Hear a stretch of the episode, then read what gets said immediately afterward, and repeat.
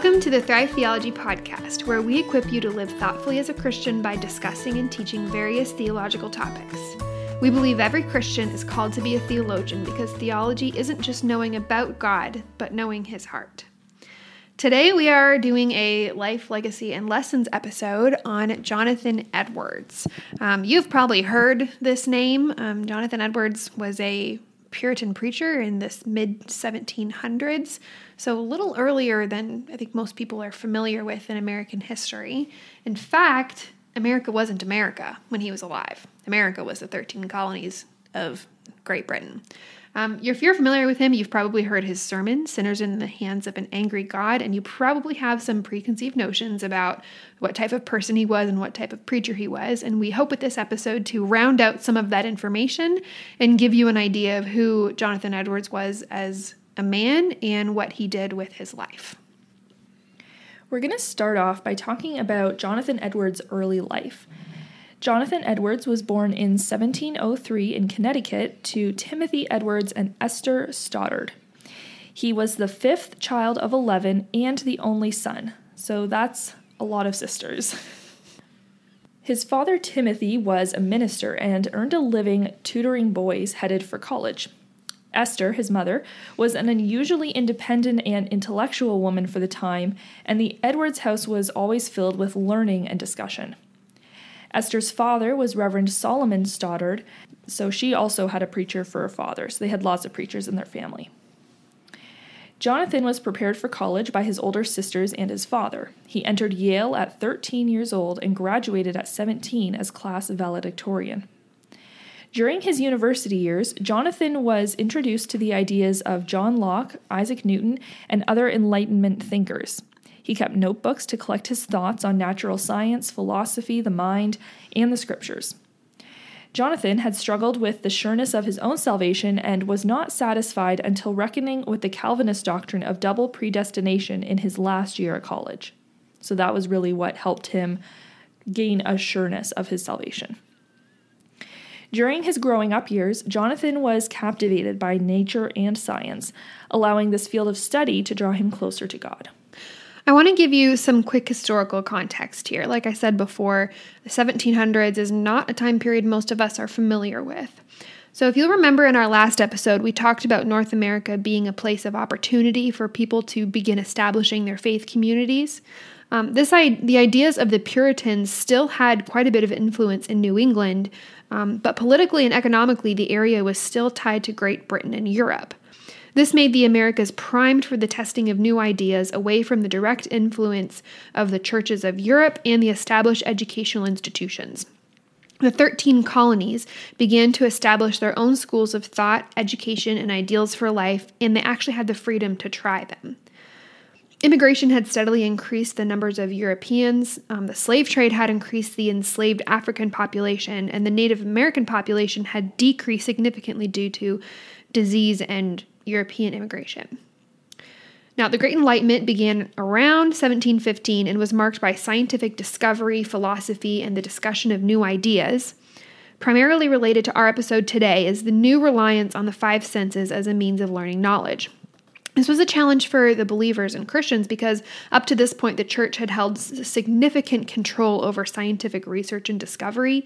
Um, a good example would be the geocentric model of the solar system, meaning that the Earth is at the center of the solar system, versus the heliocentric um, model, believing that the sun was the center. Of course, now we know that the sun is the center of our universe, but back then, the established church um, would say, no, you can't. And it was believed to be an affront to God and his design to say otherwise.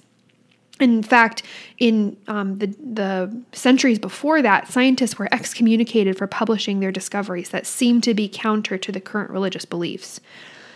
So, this is now changing in the Enlightenment when discovery and research and publishing of these discoveries in science and philosophy was actually permitted for the wider people. You also remember that we talked about the printing press. Now, these ideas have a way of getting to the normal person. Many prominent Christians were wary of being pulled away from God by these new scientific ideas and moving into deism. Of course, deism is the belief that God created the world, but that he no longer has a puts a hand to it. So that the clockmaker theory, he set it up and then just let it run on its own. In fact, later many of America's founding fathers would hold more deistic views rather than the traditional Christian views. Um, Jonathan didn't actually have this concern, and he studied the natural world freely. He believed that he, in doing so, he would be able to glorify God for the design that he found. In looking at things like a spider and how it seems to fly um, or balloon up, he like wrote his own little scientific discovery thing when he was still at home before going to Yale of just glorying in how God had designed that, and he allowed it to really draw him closer. And he would continue this study into natural science for the rest of his life. Upon his graduation from Yale, Jonathan did some supply pastor work in different congregations while also continuing to pursue his own personal study. It was during this time that he began his practice of getting up at 4 a.m. and studying for 13 hours a day. On February 15, 1727, Jonathan was ordained as a minister and given the position of pastor scholar under his grandfather, Reverend Solomon Stoddard in Northampton. That was his mother's father. So at this point, the role of a pastor scholar was to study, learn, and write. It is essentially a paid researcher and scholar for the benefit of the congregation. And this, of course, was right up Jonathan's alley. He married Sarah Pierpont the same year. She was 17 at the time, and they had known each other for a while. Sarah's pious faith was a great encouragement to Jonathan, and she was a joyful, practical, talented wife and mother. Sarah's father was a founder of Yale College, and her family was prominent in the New England society that they were both in. She and Jonathan would eventually have 11 children, just like he the home he grew up in. And 2 years later, Jonathan's grandfather actually passed away, leaving him the pastorate position. These early years of um, Jonathan and Sarah's marriage would be filled with personal study and research, laying the foundation for Jonathan's later sermons and writings.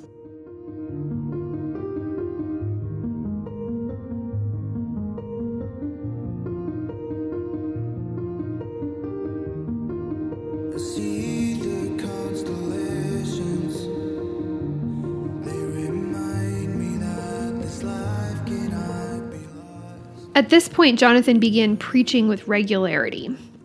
The Great Awakening was moving through New England in the early 1730s and 1740s. Up to that time, the churches had been spending time debating the rules for church membership and baptism.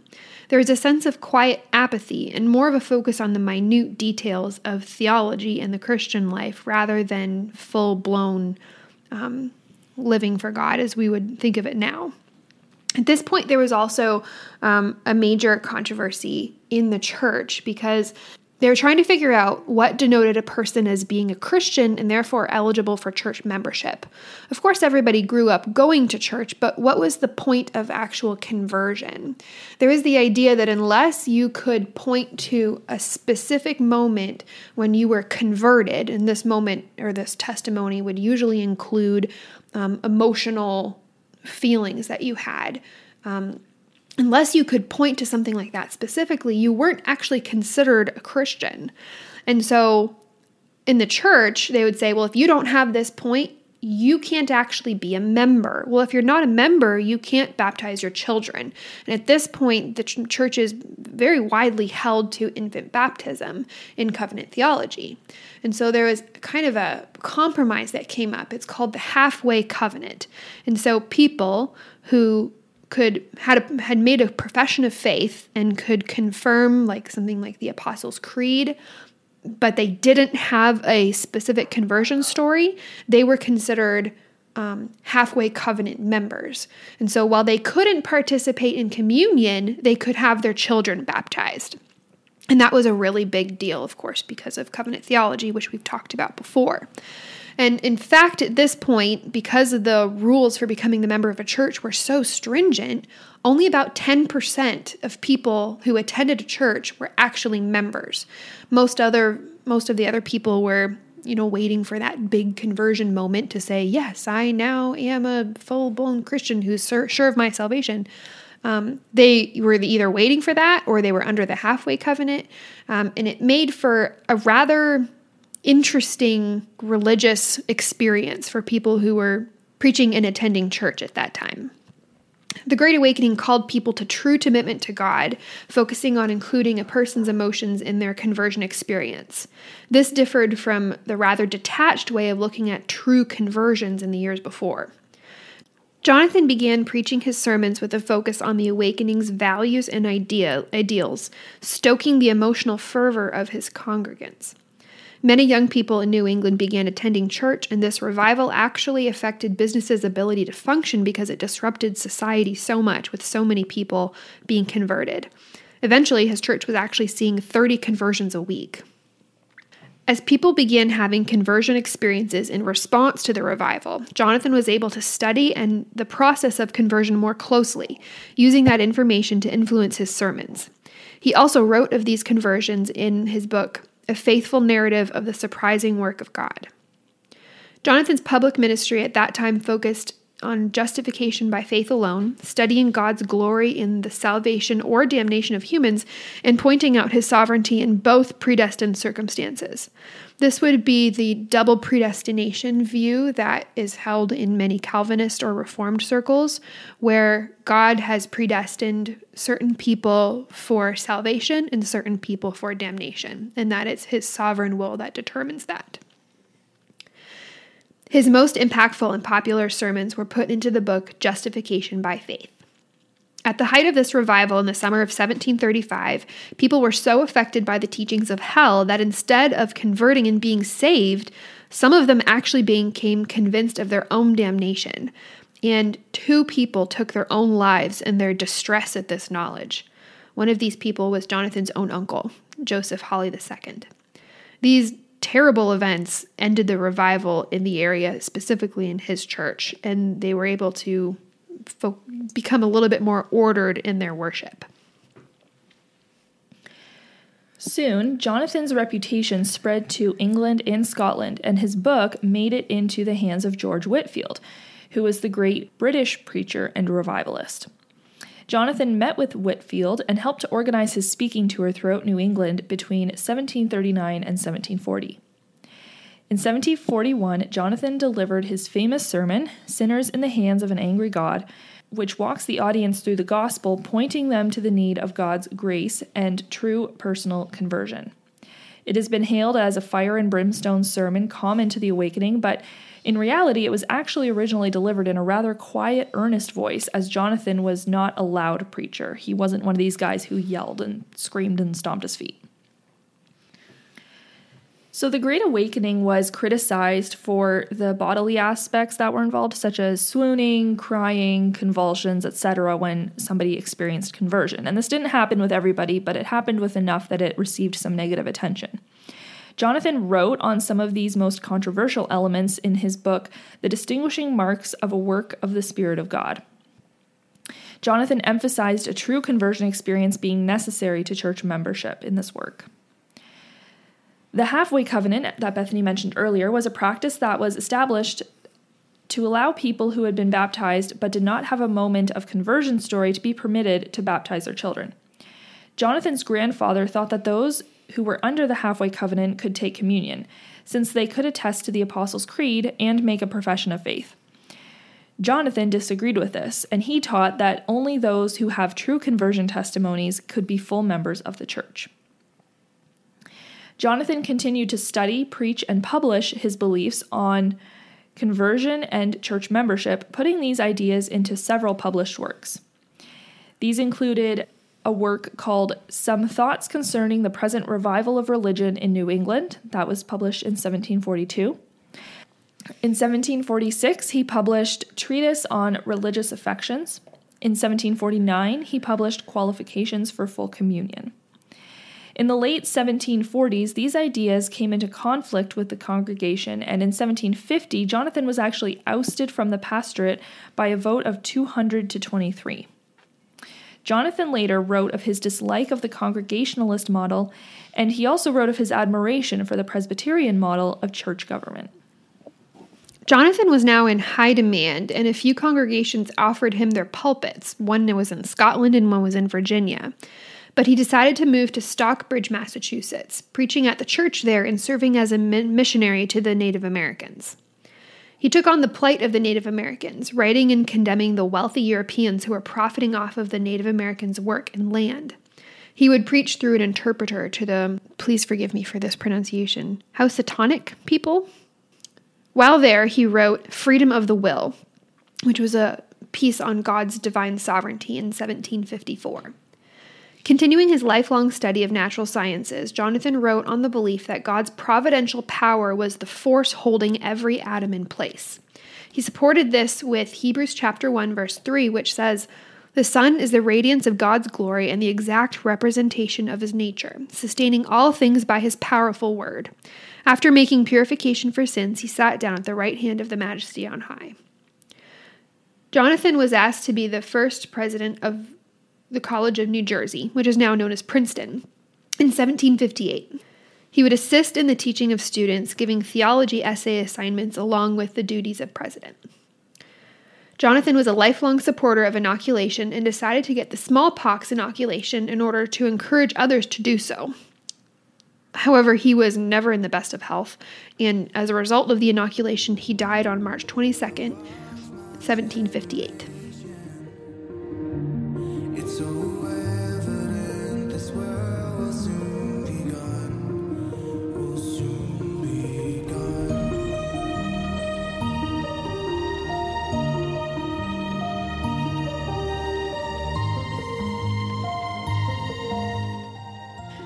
Take some time now to talk about the legacy that Jonathan Edwards left. Um, as we mentioned briefly earlier, Sinners in the Hands of an Angry God is Jonathan's most well known sermon. And as we mentioned earlier, that it's reported that he actually delivered this sermon in a quiet, emotionless manner. It was a call to experience true conversion and salvation, not relying on church membership to secure your eternal peace. Jonathan's writings and sermons have continued to influence generations of believers in the years since he lived, particularly in the Reformed church traditions. Jonathan's family line boasts some really prominent descendants, including one U.S. vice president, one dean of a law school, one dean of a medical school, three U.S. senators, three governors, three mayors, 13 college presidents, 30 judges, 60 doctors, 65 professors, 75 military officers, 80 public office holders, 100 lawyers, 100 clergymen, and 285 college graduates. And because of this um, really robust family line, eugenicists have actually used Jonathan's descendants as proof positive for eugenics, since many of his offspring were prominent members of society. According to James Marsden, Jonathan's biographer, quote, the Edwards family produced scores of clergymen, 13 presidents of higher learning, 65 professors, and many other persons of notable achievements.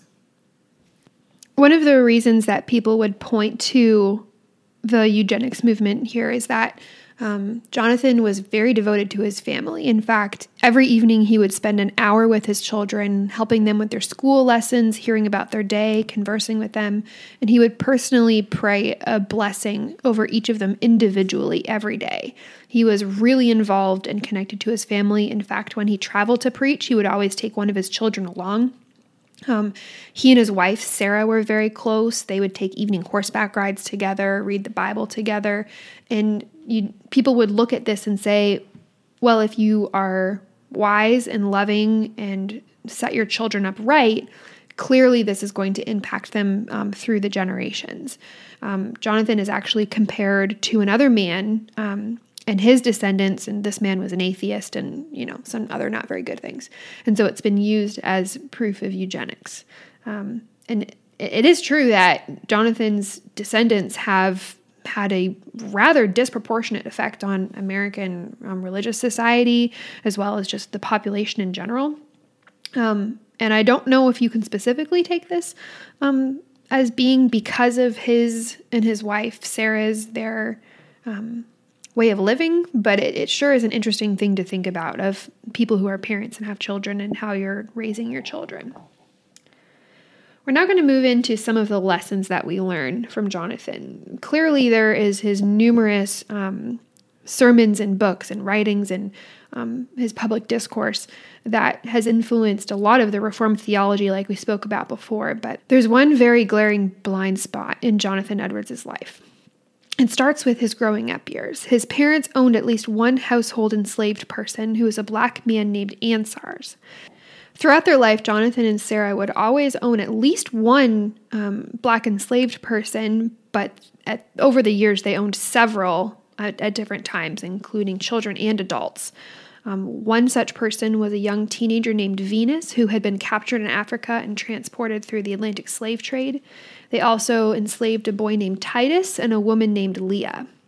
In a 1741 pamphlet, Edwards would defend um, defended enslaving people who were debtors, war captives, or who were born enslaved in North America. Um, but at that point in his life, he would reject the transatlantic slave trade. From our current modern perspective, this seems like a no brainer. You don't enslave people, especially based on their skin color. And there were many people at that time who were strong abolitionists. So we can't look back and say, well, that was just the culture, because there were people even at that point who were speaking out strongly against it, who would even give their lives to, to rescue these people from enslavement. Um, and yet, when we read Jonathan's works, we see that he, he had a strong and deep relationship with God, and he was able to preach and lead and spent a lot of time communing with the Lord and, and learning and preaching and teaching. So, how could he have such a blind spot in the fact that he would actively enslave people throughout his entire life? At this point, I don't have a, a clear answer for you. I've spent time researching Black chattel slavery in North America. I spent a summer as a tour guide at a local um, historic site that was the largest black settlement in North America, where I learned quite a bit of that um, history specific to our area of North America. And like, it, it feels like there's no way he should be able to enslave people when he was this close to God. And I'm not going to tie this up with a bow because I don't think you can. Um, similar to when we've talked about other people in Christian history, you have to look at the good and the bad. Obviously, no person is perfect. Now, we don't want to give him a pass and saying, "Oh, nobody's perfect. He can have his little vice." Like that's that's wrong too. Um, I think it means that you read his works and you understand his life with this in mind, with this in view. Um, and the knowledge that He will have to answer for that. Just like each one of us will stand before God and answer for our actions and decisions, um, He will have to do the same. And I think it, we should be aware that even now, when there are there's such controversy over racism and systematic racism, and that still exists in our culture and community, there are people who have different views and we look back at his time and say they were wrong. And I think we can look at people in our time and say they're wrong too. We're going to conclude this episode with a quote from Jonathan. Everything that was contrived and done for the redemption and salvation of believers, and every benefit they have by it, is wholly and perfectly from the free, eternal, distinguishing love and infinite grace of Christ towards them. So, with that, we're going to wrap up um, our episode today on Jonathan Edwards. We hope that you enjoyed it, that you learned something. And um, like always, feel free to check our archives. We've done other episodes similar to this one where we explore the life and legacy of a prominent Christian figure in history. So, definitely you can go back and check those out. And as usual, we'll leave some recommended resources for you in the show notes as well if you would like to learn more about Jonathan Edwards. Bye. Thanks for tuning into the Thrive Theology podcast. If you enjoyed this episode, don't forget to leave us a rating or review. For show notes, resources, blog posts, and a complete archive of episodes, visit us at thrivetheology.com. And you can follow us on Instagram at Thrive Theology. We'll chat with you next time.